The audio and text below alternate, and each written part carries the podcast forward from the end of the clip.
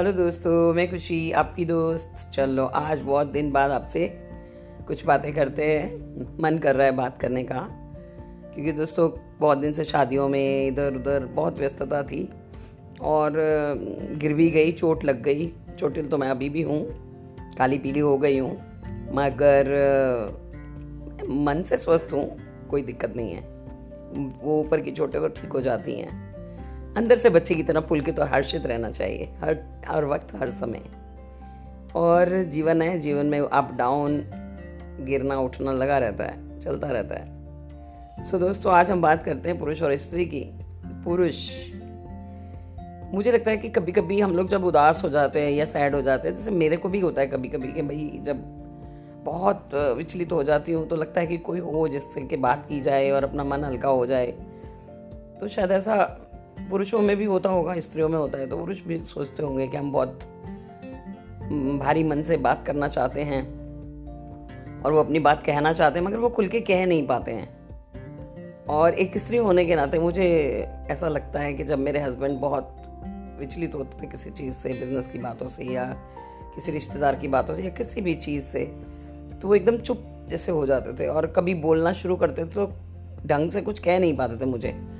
पर मैं उनके एक शब्द या दो शब्दों से ही उनकी बात को समझ जाया करती थी कि इनके मन में क्या चल रहा है।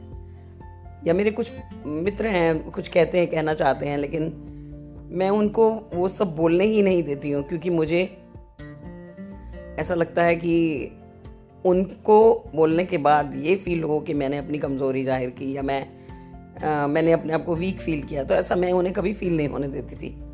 वो जब बोलते थे तो मैं कुछ और ही बोलने लगती थी, कह रहे, नहीं नहीं, कुछ नहीं, ऐसा नहीं है लाइफ है ऐसे ही चलता है, ऐसे होता कुछ भी कुछ भी बोलती थी, मगर उसके बाद मैं उनकी बात के बीच में से तत्व निकाल कर उनकी जो छोटी सी एक प्रॉब्लम समझ में आती थी, उसका सोल्यूशन निकालने में मैं जुट जाती थी।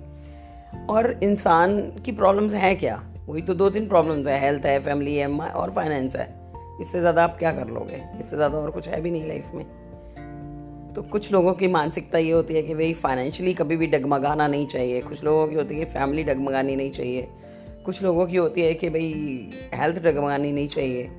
तो मुझे तो लगता है कि तीनों चीज़ों का बैलेंस बड़ा, बहुत ज़रूरी है लाइफ में। तो दोस्तों, पुरुष लोग जब अपनी कभी किसी प्रॉब्लम में आते हैं तो वो खोल में चले जाते हैं, चुप हो जाएँगे, कुछ नहीं बोलेंगे, शांत हो जाएँगे। लेकिन चेहरे पर इतनी मतलब भयानक दर्दनाक स्थिति होगी कि देखने वाला भी समझ लेगा कि इनके बहुत बड़ी भयंकर प्रॉब्लम नहीं है, लेकिन दिल में कुछ बहुत हलचल है। और स्त्री होगी तो वो उतनी वाचाल हो जाएगी, वो बोलेगी, वो अपना दर्द बांटना चाहेगी, बताएगी, कहेगी कि कोई कंधा हो तो रो लूँ और हल्की हो जाऊँ। तो पुरुषों को भी ये समाज ने पता नहीं ऐसा क्यों बना दिया, ये हमारे भारत में ही है, बाहर तो ऐसा नहीं है। फॉरेन में तो पुरुष भी खूब रोते हैं, रो लेते हैं कंधे पे रख के सर, किसी के भी। और यहाँ पर पुरुषों को ऐसा पत्थर दिल बताया जाता है कि नहीं नहीं, तुम पुरुष हो, तुम कैसे रो सकते हो? अरे रो लो यार, रो लेना चाहिए, रो लो, बाथरूम में जाकर रो लो, अकेले रो लो, हल्का हो जाता है इंसान।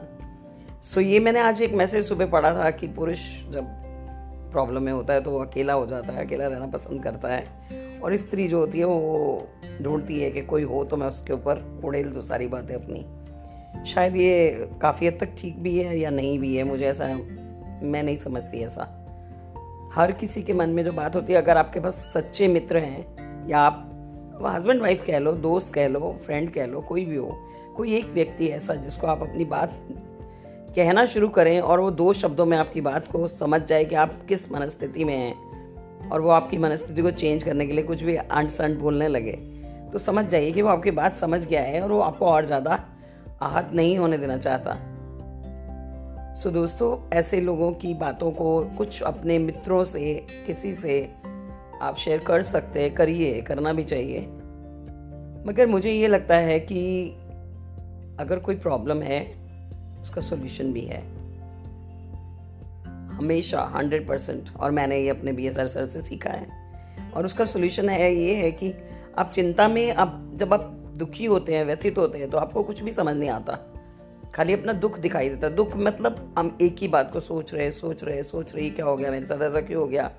अब मेरे हस्बैंड की डेथ हुई थी तो I was very upset thank you to B S sir जिन्होंने मुझे ज़िंदा कर दिया दोबारा। हाँ वो जीवन भर का एक रहेगा कि उनके लिए रिस्पेक्ट दिल में। मगर उस वक्त मेरे किसी दोस्त ने मेरा साथ नहीं दिया।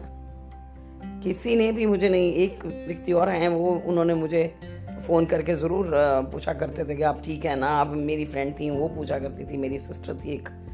मतलब काफ़ी लोग थे जो पूछा करते थे, लेकिन जो मुझे दोबारा ज़िंदगी दी, वो मेरे सर ने दी। तो मैं ऐसा सोचती हूँ कि ऐसे व्यक्तियों को समाज में और आगे बढ़ चढ़ कर आना चाहिए और लोगों को ज़िंदा दिल बनाना चाहिए।